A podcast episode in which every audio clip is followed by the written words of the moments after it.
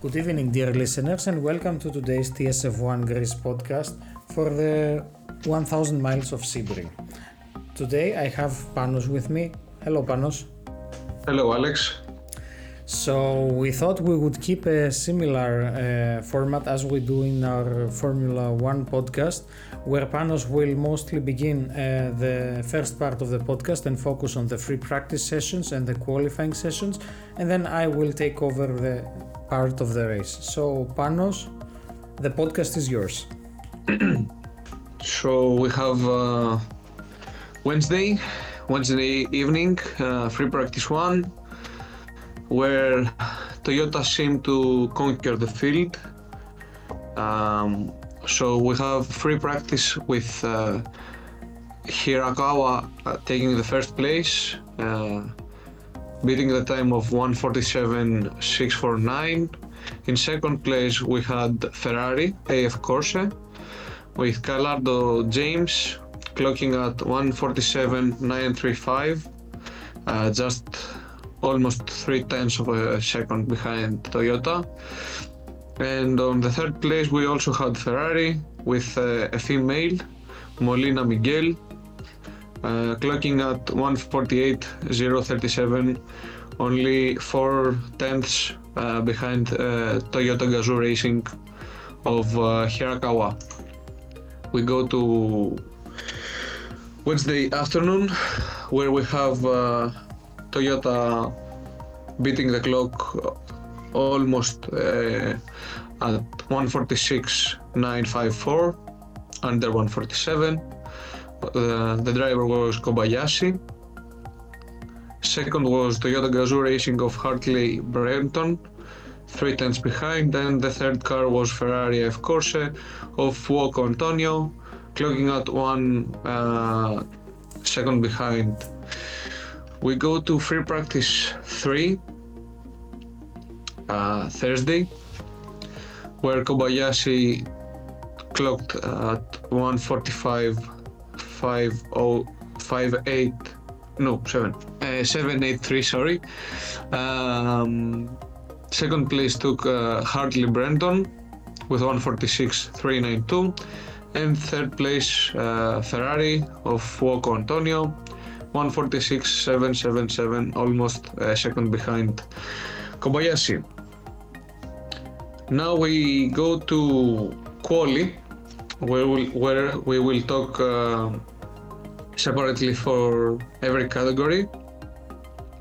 So we start with GTE Amateurs, where the Iron Dames team uh, took the first place, clocking at 158 949 with a Porsche 911 RSR. Second was Corvette Racing of Keating Ben clocking uh, 4 tenths behind. And third was the ORT by TF Aston Martin Vantage AMR clocking 7 tenths behind the leader. We go to hypercars, we, to LMP2, sorry, where United Air Autosports of Jarvis Oliver clocked uh, 147 49 974 in the Oreca 07 Gibson. Second was the team of Jota with Fittipaldi Pietro clocking almost one tenth behind. And third was the WRT team clocking two tenths behind. We go now to the hypercar class where Ferrari on their debut uh, took their first pole position and, the fir- and their first point. Fuoco Antonio clocked at 145.067, two tenths ahead of Hartley Brenton, who took second place. Um, and then we had Toyota Gazoo Racing second car of Kobayashi clocking almost five tenths behind. So that was a pretty intense intro. I mean, we just also were covering the Saudi Arabian Grand Prix live. So, Panos, thank you very much for your effort to keep track of all the names and the times. it's not exactly easy, but anyway, let's go to the race. So, first of all, we will start with the hypercar category. So Toyota Gazoo Racing, both of their GR010 hybrid cars made an impressive dominant 1-2 victory in the opening round at Sebring which almost uh, saw that from start to finish it was uh, something like Red Bull did uh, today in the Saudi Arabian Grand Prix. I mean, with the exception that they started together, they went through the whole race together and they won, finishing in front of the AF Corse Ferrari 499P, who took the pole position but also faded back even in the opening hour.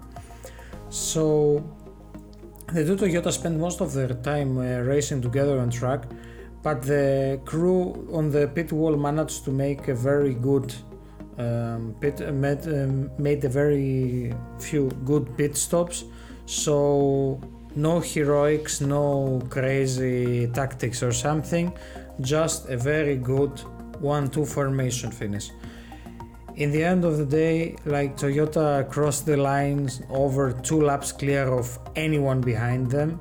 So I think we can say it's safe to say that the other teams, Ferrari, Cadillac, uh, weren't really a challenge for Toyota, mostly because most of them also of the of their competition had some mechanical issues, some incidents, penalties, and at the end of the day, they didn't just had the same pace like the Toyota cars did. It's a testament to the pace and reliability though of the Ferrari 499Ps that AF Corsa has to leave disappointed with a third place podium at this race. On a different day, this could make for very different results.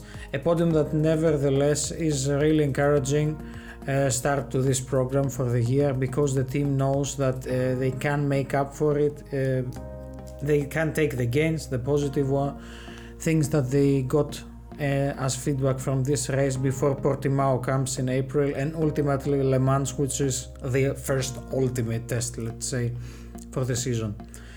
Just off the podium also was the V Series R hypercar of Cadillac Racing with uh, Bamber, Lynn, and Westbrook. The Cadillac had a strong first outing in the WEC, and the Ganassi operated team like AF Corse, walks away with uh, the positives. Now, one of the disappointed teams has to be the two Porsches that finished 5 and 6. The Porsche 963s just didn't find the grip levels in the rear tires that uh, ultimately always left them off, let them off at the end of each stint the car was looking uh, difficult to drive so the drivers couldn't really take the make the most out of it. And also for Penske Motorsport for the Porsches the penalties that they got uh, also cost them in time. But I think the biggest let's say loser or the worst uh, day outing in general let's say for the 1000 miles of Sebring has to be for Peugeot Sport I mean, the guys literally didn't get a chance for anything. They had mechanical issues, major ones. They, which also began even before the race had started. Then they had to pit car 94 in the second formation lap for gearbox issues.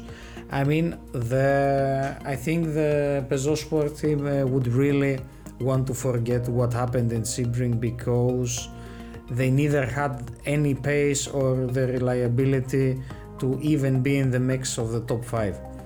The two entries that remain are the non-hybrid boutique manufacturers uh, Vanwall and Glickenhaus, which they also want to forget. The Glickenhaus 007 had its engine cut out after just 62 laps and the Vanwall had a better time he could only make it barely to the 30th place finished after some collisions and suspension issue that cost the Gibson powered uh, car chunks of time. Going into LMP2, the Hertz team Jota number 48 Oreca, I mean, they stormed to a victory in a dramatic fashion in a car that's only due to compete in the LMP2 category until Spa. There, the team is expected to, complete, to compete in a debut with a Porsche 963 in the hypercar class and scale back its uh, LMP2 effort to a single car. Nevertheless, the guys absolutely had an amazing race and were really top of the game in the LMP2 category. Also, it was uh, they led almost the entire second half of the race, which I mean, hats off to the team. They really put in their best.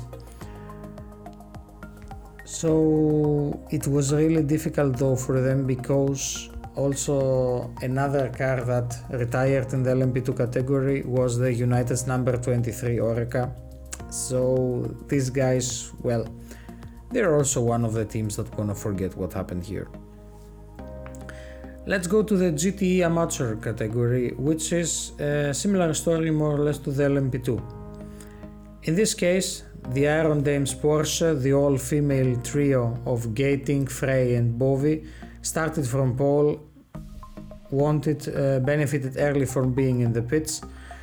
The lead, uh, their lead though didn't last long because Frey made an error at turn 1 going off the track on the exit, ripping off the rear bumper and diffuser of the car, which forced them to limp to the pits for the repairs, dropping uh, the car further back down. This, for, this also forced the team to switch to recovery mode and spend the remaining hours fighting just their way back through the field. So Iron Dames looks set to be a force to reckon with. This 8th place finish though didn't tell this story, but I mean okay, it's only the first race. Winning the race after a rather comfortable run to the flag was the number 33 Corvette Racing C8R of Keating, Varrone and Catsburg on the US factory team's home soil on its GTE amateur debut. On uh, fourth place, we had the number 21 AF Corse Ferrari and the 50 number 54 AF Corse Ferrari 488 finishing fifth. The only brand that failed to make an impact on the race result was Aston Martin, with all three cars struggling in the race, with the Northwest AMR and ORT by TF Sport Vantages both suffering punctures that eliminated them for any podium contest uh, contention. Going back a bit to the results board, I think we should take the overall resu- uh, results. So uh, I will take them in uh, numbers in the way they finished, so it's a bit mixed up. But I will also be mentioning categories, but only the racing cars number. You can also check out on the FIW website if you wanna have the exact numbers. So, first place, number 7 Toyota Gazoo Racing with 239 laps at 8 hours 19 seconds 877. Behind them, again with 2.1 seconds gap, number 8 Toyota Gazoo Racing again, with third being again a hypercar 2 laps behind the number 50 Ferrari.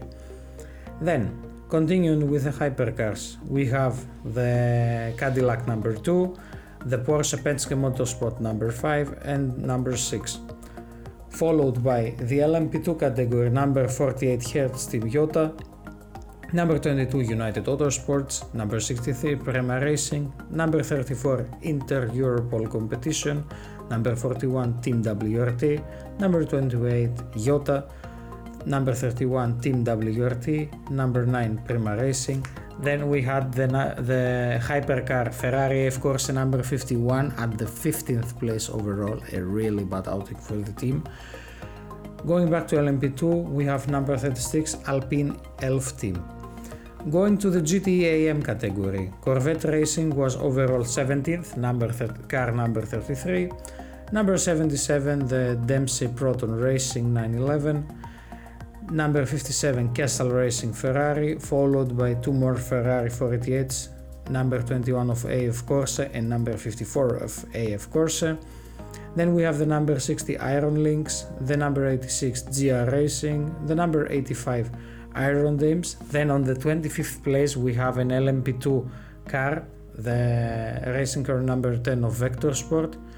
Going back to the GTE AM cars, number 25 ORT by TF, number 777 D'station Racing, number 98 Northwest AMR, number 56 Project 1 AO. Then we have three hypercars, the Peugeot ones, First of all, number 30 uh, and number 30, number 4, Floyd Vanwall Racing Team. Then the two Peugeots at 31 and 32nd, 31st and 32nd place, the Peugeot Total Energy cars. Then we have two LMP two cars, number 35 Alpine Elf Team, number 23 United Autosports. Then we have the second to last at place number 35, the Glickenhaus Racing number 708. And finally, the Richard Mille course, Corse number 83 Ferrari at the 36th place. I know this is a lot to take in. I will, we will also drop the link of the race results down below so you can take a look yourself. Now, the next round of the FIA week is round 2 at Portimao on April the 16th, so we have around a one month gap till then. So, Pano, do you want to add something, anything more before we finish? Um, I think you covered everything. Uh, my take would be that uh, Toyota conquered, like uh, Red Bull does on the, at the F1, but Ferrari seems to be strong, uh, quick. They have to be strong in some sort of motorsport. I mean, for God's sake, in Formula One, they're a complete disappointment. Uh, the only thing and similarity to the F1 team uh, seems to be the pace. Uh, Gazoo, Gazoo, Toyota Gazoo Racing seem to have found uh, the pace and the limits of the car. Uh, if you see at the uh, race results, we see that they did uh, two seven laps. and eight, uh, eight and eight pits, pit stop, uh, while uh, Ferrari did ten to be I third. mean, we see that their tire wear also is better than Ferrari. Another Mhm, mhm. thing that plays a really important role because I mean every pit stop. I mean in Formula One it's uh, it's really important, but in an endurance race, I mean it's a massive change. It's basically two laps almost, and I think they just I don't know maybe the is it I mean, I don't want to say that it's the Japanese culture, but I think they they have something that proves. I mean, we need two, three more races, of course, to be just to be sure. You know, maybe after Le Mans we can say for sure. I mean, the 24 hours is a whole different thing.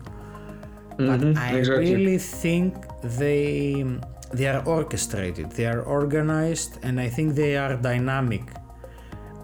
We see that they micromanage their cars really well so they work together. It's really difficult to overtake two cars let alone two from the same team who are playing together and not one against the other.